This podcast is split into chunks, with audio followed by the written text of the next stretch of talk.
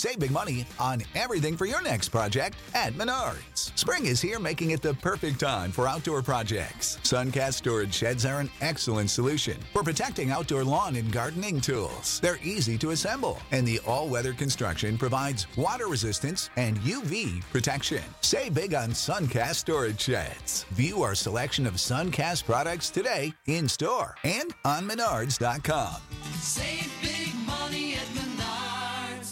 Привет, это Кристина Вазовский, и вы слушаете «Извини, что голосовым» — подкаст о современном этикете. Второй сезон посвящен культурным особенностям разных стран.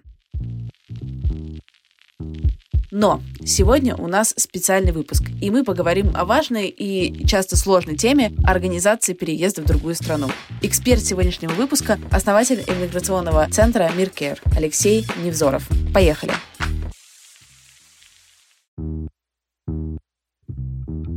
Алексей, привет! Привет, Кристина. Несмотря на то, что это специальный выпуск, начну с своего любимого стандартного вопроса. Где ты сейчас находишься? Я нахожусь в Дубае. Здесь у нас основной офис. Но большую часть времени я живу в Турции, моя семья в Турции, жена и ребенок. Поэтому я живу между двумя странами. Примерно там 60 на 40. 60% времени в Турции и 40 в Дубае. Сразу после войны люди ломанулись, не глядя. Ну, я имею в виду, вот нужно уехать, пофиг куда. И кто-то уехал, а кто-то такой, блин, у нас нет возможности уехать сейчас, мы посидим, подумаем. Сейчас прошло какое-то время, появилось какое-то большее спокойствие, не из хорошего места, но тем не менее. И люди уже могут принимать более спокойные решения, куда перелоцироваться из тех мест, где они. Ты знаешь, мне кажется, что вот ты упомянула тех, кто уехал в панике и быстро, и тех, кто остался подумать. Так вот, на мой взгляд, те, кто остался подумать, это правильное решение, это правильно, что они так сделали, потому что практика показывает, что те, кто уезжает в панике, быстро там собирается за два дня, они всегда что-то забывают, они могут неправильно выбрать там страну, да. Ну, то есть паника, она всегда же влияет скорее негативно. И они приезжают куда-то в Турцию, у них нет документов, нет апостилей на документах, они не могут получить ВНЖ. Мы как раз сейчас такие ситуации исправляем, когда люди уехали там 24 февраля практически или 25 сразу с маленьким рюкзачком, то им потом сложнее, потому что там свидетельство о рождении ребенка, нужно там какого-нибудь нового образца и с апостилем, где его взять непонятно, запись посольства в Турцию может быть на год вперед и так далее. Мне так кажется, что вариант, когда человек обдуманно принимает решение об эмиграции, это идеальный вариант. Даже если человек просто закладывает себе там год на подготовку, то это лучше, чем там, уезжать быстро и в панике. То есть это нормально, год подготовиться, повыбирать. Ну, если, конечно, ему не угрожает какая-то опасность, и действительно надо уехать прямо вот сейчас и быстро. Я просто, знаешь, на стороне тех, кто обычно супер быстро принимает решения, не обязательно в панике, но просто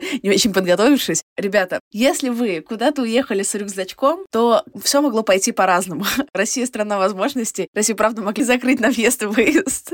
И вы могли быть именно теми, кто успел. Но на самом деле здесь еще такой, знаешь, психологический аспект. Я живу с другом, тоже подкастер, Егор, его все знают. Он как раз был из тех, кто ломанулся с, условно с рюкзачком в первую неделю войны. Но мне кажется, что если бы он не сделал это тогда, он бы, когда все улеглось, бы не решился, хотя давно планировал. Потому что, а, ну цены выросли, а непонятно куда, а теперь все заполнено. Согласен, согласен. В то же время большой процент тех, кто возвращается, именно поняв, что они совершили ошибку, ошибку не найдя, например, работу, если нет работы удаленной. Потому что уехать легко там в такие страны, как Армения, Грузия или там Турция, да, куда можно попасть без визы. Но как раз-таки в этих же странах найти работу практически невозможно, либо она будет очень низкооплачиваемой. Поэтому, кстати, есть уже какая-то определенная статистика возвращений людей, и очень много людей возвращаются, ну, просто так вот разочаровавшись. А если бы они подумали и подошли как-то более фундаментально к этому вопросу, то, да, было бы все гораздо лучше. Но, опять же, если мы говорим, конечно, о нет, то тут, конечно, сложно принимать решение. Конечно, если это там, или с точки зрения украинцев, им как странно им советовать подумать немножко. Когда твой город бомбят,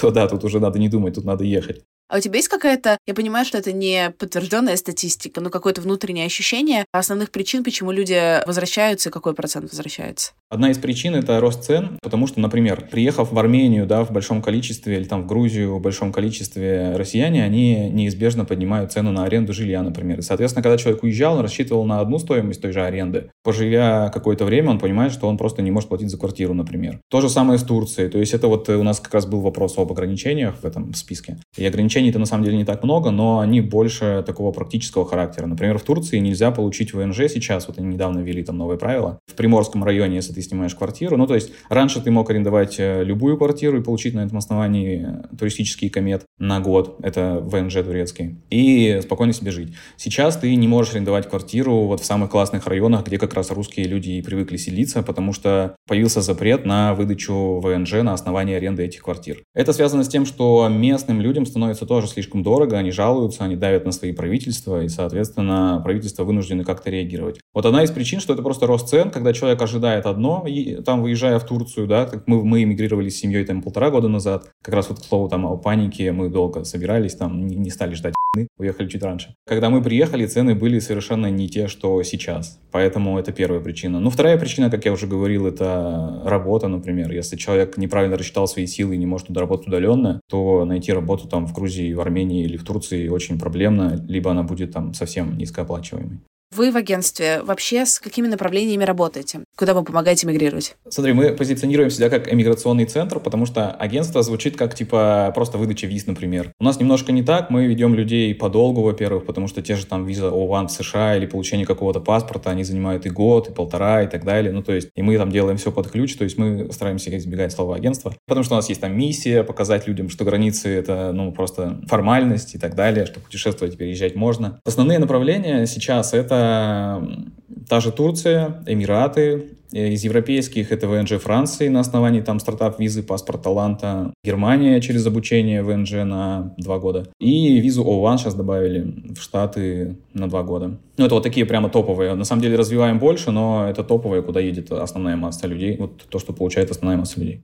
Можешь ли ты провести небольшой ликбез? Какие вообще бывают способы миграции? Там, через визу, через ВНЖ, получить и остаться два года? Какие основные каналы? Здесь нужно исходить из цели. То есть, как правило, иммиграция, если тебе нужно куда-то переехать жить, то это ВНЖ, либо рабочая долгосрочная виза. Потому что тоже гражданство, оно не совсем про иммиграцию, потому что это долго. Какой-нибудь паспорт, даже если ты покупаешь карибский паспорт, то это все равно от 6-8 месяцев. И там турецкий паспорт сейчас за покупку недвижимости, это там от 8 месяцев и так далее. Там румынская репатриация, германская репатриация от года, двух, трех. То есть это всегда очень долгая история. Обычно люди делают себе паспорта не для того, чтобы переехать, а просто там иметь запасной аэродром и так далее. Какую-то уверенность для будущего своих детей получить. Ну, вот что-то такое. Если мы говорим о непосредственно о переезде, то это всегда либо долгосрочная виза, там виза D, да, если мы говорим о Европе, либо ВНЖ, допустим, там ВНЖ Эмиратов можно получить буквально там за две недели. Чем отличается ВНЖ от ПМЖ? Тоже, да, понятно, что ВНЖ это история всегда временная, ПМЖ чуть более постоянная. ВНЖ — это временный вид на жительство. Как правило, есть два типа ВНЖ — с правом работы и без права работы. Ну, то есть вот если вы куда-то эмигрируете, то вам нужно в первую очередь обращать внимание при выборе на это, потому что большинство ВНЖ, тот же там, турецкий ВНЖ, о котором я уже говорил, это ВНЖ без права на работу, он туристический. Соответственно, приехав в Турцию, вы не сможете получать какой-то доход в Турции. Можно получить ПМЖ. ПМЖ, как правило, получается после истечения там срока ВНЖ. И вся разница в том, что ПМЖ позволяет вам иметь те же самые права, что и местное население, ну там за исключением голосования, например, потому что та же грин-карта США это тоже ПМЖ. Разница между ПМЖ и гражданством, ну то есть следующий шаг за ПМЖ это, как правило, получение гражданства, правильно? И разница здесь э, основная в том, что ПМЖ у вас э, там могут по каким-то причинам забрать, вы можете его потерять. Большой плюс гражданства в том, что у вас его нельзя забрать, например. Это очень проблематично. И да, вот моя теория, например, почему в некоторых странах безопасно, в том числе вот в Дубае. Потому что 90% населения — это экспаты, и совершив какое-то правонарушение, их можно легко депортировать, и так Эмираты и поступают. То есть если человек в России может быть там рецидивистом и совершать какие-то правонарушения периодически, там 15 суток отсидев и так далее, и снова что-то делать плохое, то в Эмиратах будет у вас ровно одна попытка, и вас э, депортируют. Вот, соответственно, страны, где большое количество людей живут на ПМЖ, та же грин-карта США, есть же, кстати, статистика что иммигранты совершают меньше правонарушений легальные, чем местное население. Я сейчас ставлю себя на место людей, у меня начинает взрываться мозг. Окей, блин, ты перечислил Турция, Эмираты, Штаты, Европа, 5 10 А как мне вообще понять, если вот я сейчас принимаю решение, там, сидя, в, например, России, об эмиграции, какая страна мне подходит? Если у меня нет возможности сейчас, знаешь, как раньше, там, несколько лет назад поехать в тур и за месяц все легко, там, не знаю, за 100 тысяч рублей объехать. Ну, а почему сейчас нельзя поехать в тур? В целом же не так много ограничений. Ковид уже прошел, то есть, ну, сейчас тоже можно поехать в тур, как один из вариантов. Ну да, да, да. Ну, просто, блин, я посмотрела недавно билет в Россию, сколько они стоят, просто выехать из России, и потому что вот сейчас я устраиваю яхтенный трип в Черногории, и там вообще для россиян не нужна виза. Я посмотрела, что там из Питера до этой Черногории добраться 40 тысяч рублей туда-обратно, 50 тысяч рублей туда-обратно. Дешевое направление самое. Да, да, да. Сейчас, кстати, из России дешевых направлений нет. Но сейчас основная задача выехать из России. Но возвращаясь к твоему вопросу, как раз, как раз для этого мы и существуем. Как раз для этого есть иммиграционный центр. Потому что, чтобы определиться, недостаточно там просто погуглить, да, нужно учитывать большое количество твоих вводных данных. Чем эксперты, собственно, у нас и занимаются. Готовы ли ты там получать образование в другой стране, например? Есть ли у тебя там удаленный источник дохода? Можешь ли ты жить не работая в этой стране? Твой возраст и так далее. Какие у тебя были визы, например, опять же. Исходя из этого можно понять, там, куда проще тебе получить рабочую долгосрочную визу. Были ли отказы? Ну, то есть вот этот миллион факторов как раз он и анализируется. Ну, то есть здесь сложно спросить самому. Конечно, есть люди, которые приходят, их даже очень много, которые уже что-то нагуглили, они приходят с определенным запросом. Ну, допустим, мы хотим эмигрировать в Польшу. Ну, окей, мы работаем с этим. Но и немало людей, кто просто, да, обращается с тем, что а вот куда можно, там, у меня, допустим, двое детей, я не работаю и так далее, я, допустим, художник, вот это просто из ближайших кейсов, которые, да, можно вспомнить. Куда мне можно уехать? Вот у меня есть там такой-то доход удаленный. И, соответственно, под эти параметры мы уже сможем подобрать. Потому что, во-первых, э, там, если у вас есть дети, то это одни страны. Если у вас нет детей, то это другие страны. Потому что если у вас есть ребенок, то вам важно, наверное, все-таки качество там, медицинского обслуживания в этой стране. Или там э, наличие какой-то детской инфраструктуры, детские площадки, отношения к детям и так далее. То есть ехать куда-то в Азию с ребенком, ну, так себе история, наверное. Хотя есть страны там недооцененные, Турция, например. Я, кстати, очень часто что-то сегодня не говорю, но, наверное, потому что там провожу большую часть времени. И Турция мне нравится, она очень так... Э, есть определенные стереотипы, так же, как и про Дубай. Есть определенные стереотипы, но Турция это... Немногие знают, что это там одна из лучших медицин в мире, да, например. Там много с Южной Америки, с Северной Америки людей приезжают просто там лечиться. Там отношения к детям в Турции просто там превосходные, да. Поэтому вот все вот эти факторы учитывая, всегда можно подобрать что-то конкретно да, для одного человека, ну, для определенного человека. Опять же, если человек какой-то узкой специальности, там, программист, то ему проще, потому что, ну, точнее, даже не то, чтобы ему проще, это, опять же, будут совсем другие страны, это будут страны, где можно найти работу. Например, если это там программист с опытом работы, то, конечно, для него проще всего сделать визу O1, переехать в США. Причем у нас там есть некоторые программы, которые предполагают и бесплатное сопровождение по визе O1, но там с последующим выплатом из зарплаты. Там, допустим, человек платит потом 15% от зарплаты в течение трех лет. Но зато он сейчас бесплатно там релацируется в Штаты. Поэтому да, голова взрывается, для этого мы и есть. Вот когда в ваш центр обращаются люди, какие главные у них есть в голове мисконцепции? То есть они такие, ну туда же вот нельзя, поэтому ты такой, нет-нет-нет, вот это можно, и это можно, и это можно, а вот это нельзя. Не знаю, верно ли я понял вопрос, но вообще люди склонны вот доверять вот тем устоявшимся стереотипам в голове. Ну, то есть вот это как раз основная задача, их немножко поломать, потому что люди, допустим, думают, что гражданство получить сложно или очень дорого. Но тоже это неправда, не сложно и недорого. Но если ты имеешь в виду какие-то страны, что туда там нельзя попасть, а туда можно. Ну, опять те же штаты. То есть получить... Вот есть виза O1, о которой я тоже уже сегодня несколько раз повторял. Чем она хороша? Тем, что это виза одаренного человека, и людей, как правило, смущает вот это, ну, типа экстра по-английски. Extraordinary, extraordinary talent, yeah. Людей это очень смущает, они думают, что, ну, блин, ну какой я талант, нет, наверное, это не для меня, либо очень сложно, либо очень долго. Но так как Америка страна стандартов, то вот этот вот э, талант или одаренность, она раскладывается по полочкам, ну, то есть довольно легко. У вас должно быть пара статей в определенных СМИ, вы должны поучаствовать где-то в жюри. И это все легко организовать за полгода. Ну, то есть за полгода-8 месяцев э, можно получить э, данный тип визы. И вот э, есть такие стереотипы, да, когда человек думает, что, ну, блин, где Америка, где я? Не, буду выбирать там из Азии, Турции, еще что-то. Если он хочет в Америку, то почему нет? То же самое Дубай, например. В Дубае и работу найти несложно, если у вас есть хоть какой-то уровень английского языка, потому что комьюнити в Дубае большое, и, соответственно, все, даже мы, у нас офис основной сейчас в Дубае. И найти человека русско-англоговорящего, ну, сложно.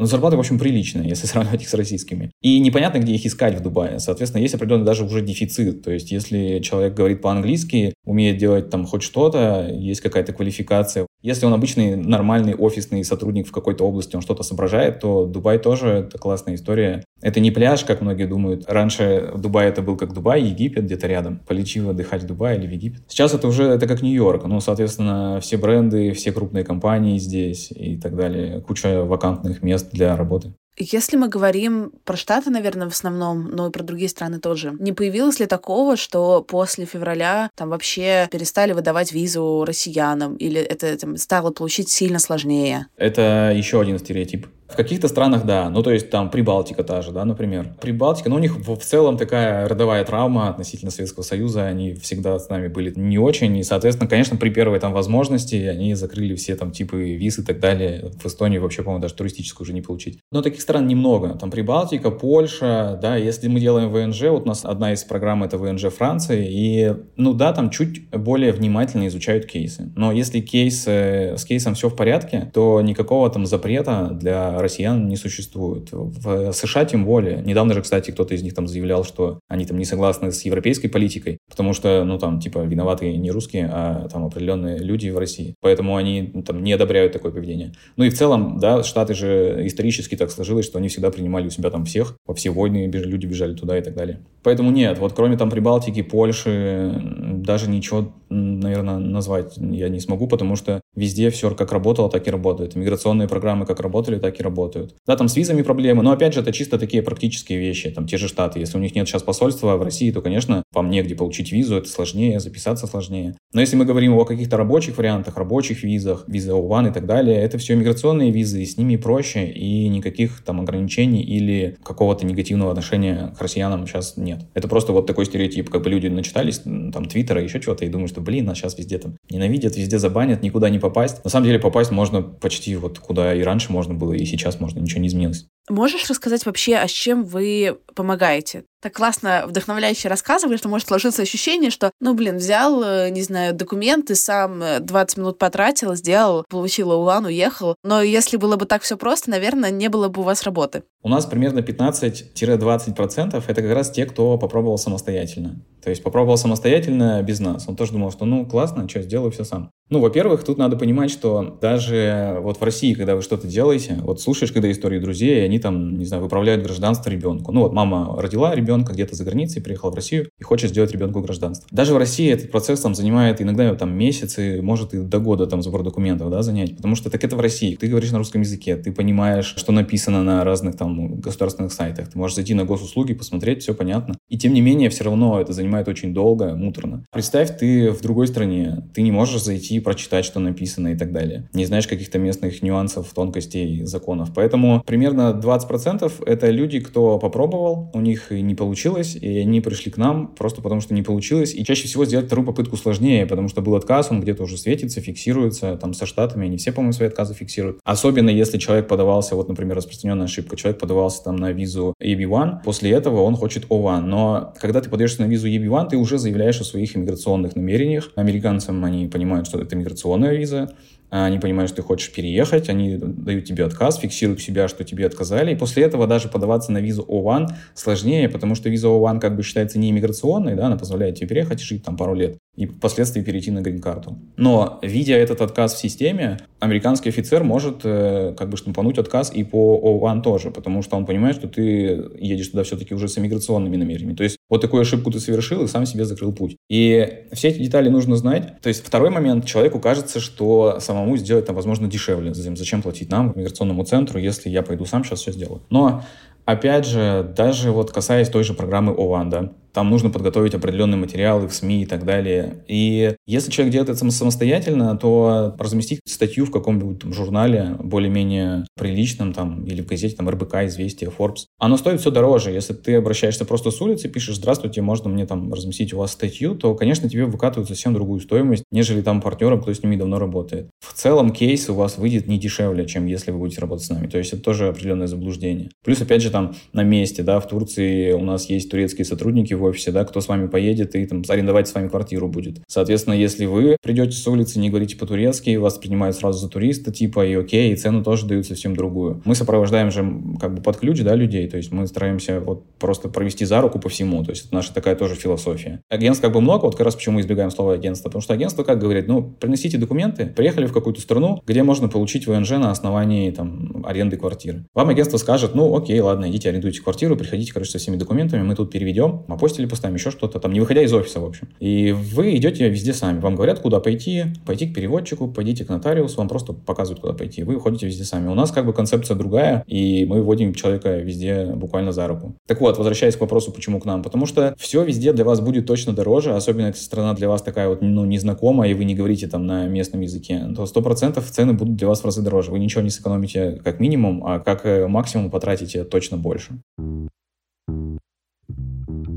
Если ты сможешь примерно обрисовать, какие сроки, примерно что может занять, сколько нужно закладывать денег, это прям будет топово. Можно начать э, с каких-то стран, например, либо, опять же, от ваших целей. Например, если цель сэкономить, то самый бюджетный вариант, наверное, там Армения, Грузия, Турция, да. Ну, то есть, если говорить о Турции, это в течение месяца делается ВНЖ, ожидание его месяц. Там по деньгам порядка не больше тысячи долларов у вас уйдет на нотариусов и так далее, включая даже наши услуги. Страховку, все вместе. Но если на семью, то это тысячи полторы. Соответственно, Турция это тысячи полторы и месяц. Если мы говорим там про Дубай сейчас, да, популярное направление у россиян. Ну, потому что и близко, и часовой пояс там близкий к нашему и так далее. В среднем от двух с половиной тысяч. Но с Дубаем какая история? С Дубаем вам придется в любом случае платить ежегодно что-то. Потому что даже если это фриланс-виза, да, в Дубае нет налогов. Почему нет налогов? Потому что есть на все лицензии. Соответственно, если вы получаете фриланс-визу, то вы платите там раз в год около двух с половиной-трех тысяч долларов. Если вы там открываете бизнес и получаете ВНЖ на основании бизнеса, то та же самая история, вы платите за лицензию раз в год. То есть у вас будет всегда какой-то ежегодный платеж. Опять же, по срокам по Дубаю это двух недель там, до, до месяца. Будет у вас и компания, и ВНЖ, если нужна компания, и там фриланс-виза делается также быстро. Ну и по стоимости это вот от двух с половиной тысяч, ну, в среднем до, там, до 8 на одного человека для получения ВНЖ.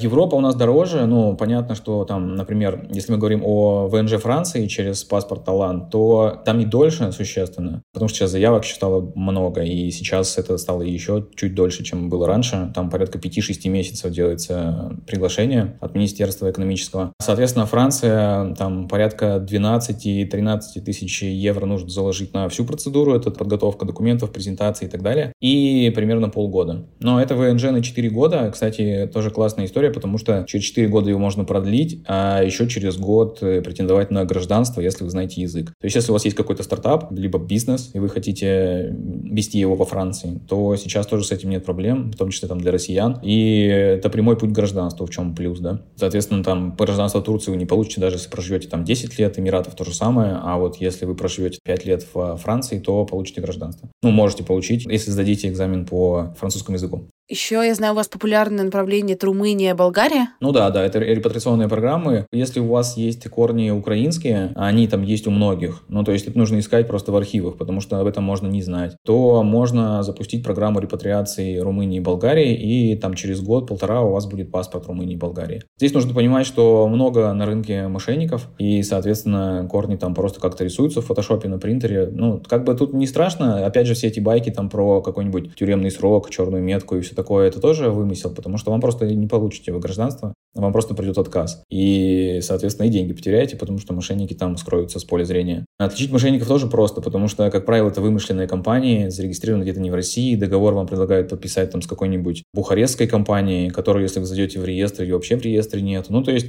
в целом, если быть чуть более внимательным, то не отдать свои деньги мошенникам довольно просто. Минусы — это сроки, как я говорил. По стоимости, опять же, вся работа там около 5-8 тысяч евро, это включая все переводы, легализацию юристов в Бухаресте и так далее, ваше полное сопровождение. Но плюсы, что это гражданство, потому что это не ВНЖ, не ПМЖ, которое там можно потерять или лишиться, то гражданство лишиться практически невозможно. Я бы рекомендовал всем попробовать поискать своих родственников, потому что ну, многие об этом не знают, находят в процессе. Говорят, ой, у меня, кажется, бабушка там из, родом из Беларуси, или там прадедушка, оказывается, где-то там под Минском жил, и, или там в Черновицкой области Украине, и я, в принципе, подхожу, ну, такого плана. Еще одну страну мы не покрыли. США и О1. США и О1, если мы говорим о сроках, это полгода-8 месяцев, э, нужна подготовка вашего кейса. По стоимости, ну, это не самая дешевая история, потому что надо понимать, что высокая себестоимость, да, у этого процесса. Соответственно, там нужно публиковаться в СМИ. Это всегда платно в СМИ, неважно, какого уровня вы эксперт. Если вы не попадаете там в контекст, если вы не Илон Маск и так далее, то, конечно, тогда вас возьмут там все интервью и запишут, напишут любую статью там для вас бесплатно. Но поэтому себестоимость высокая, и она в среднем от э, там 45-50 тысяч, э, ну, включая уже адвоката, соответственно, американского, потому что там еще обязательно адвокат, который ведет ваш кейс без адвоката никак. Поэтому сроки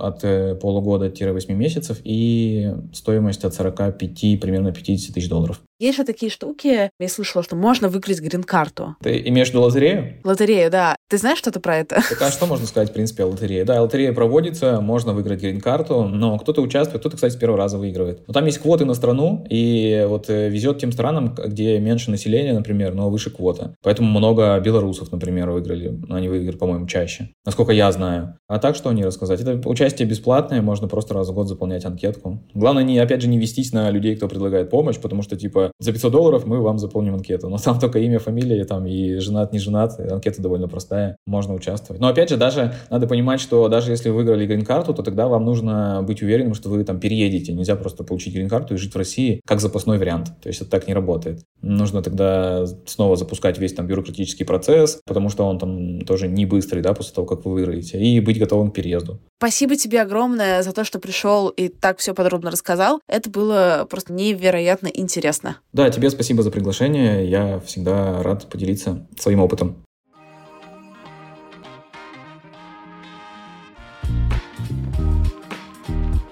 Спасибо, что дослушали эпизод до конца. Я буду рада вашей обратной связи в комментариях подкаст-приложениях и вашим сторис и отметкам меня в инстаграме собачка Крис Вазовский. До встречи на следующей неделе. Пока-пока.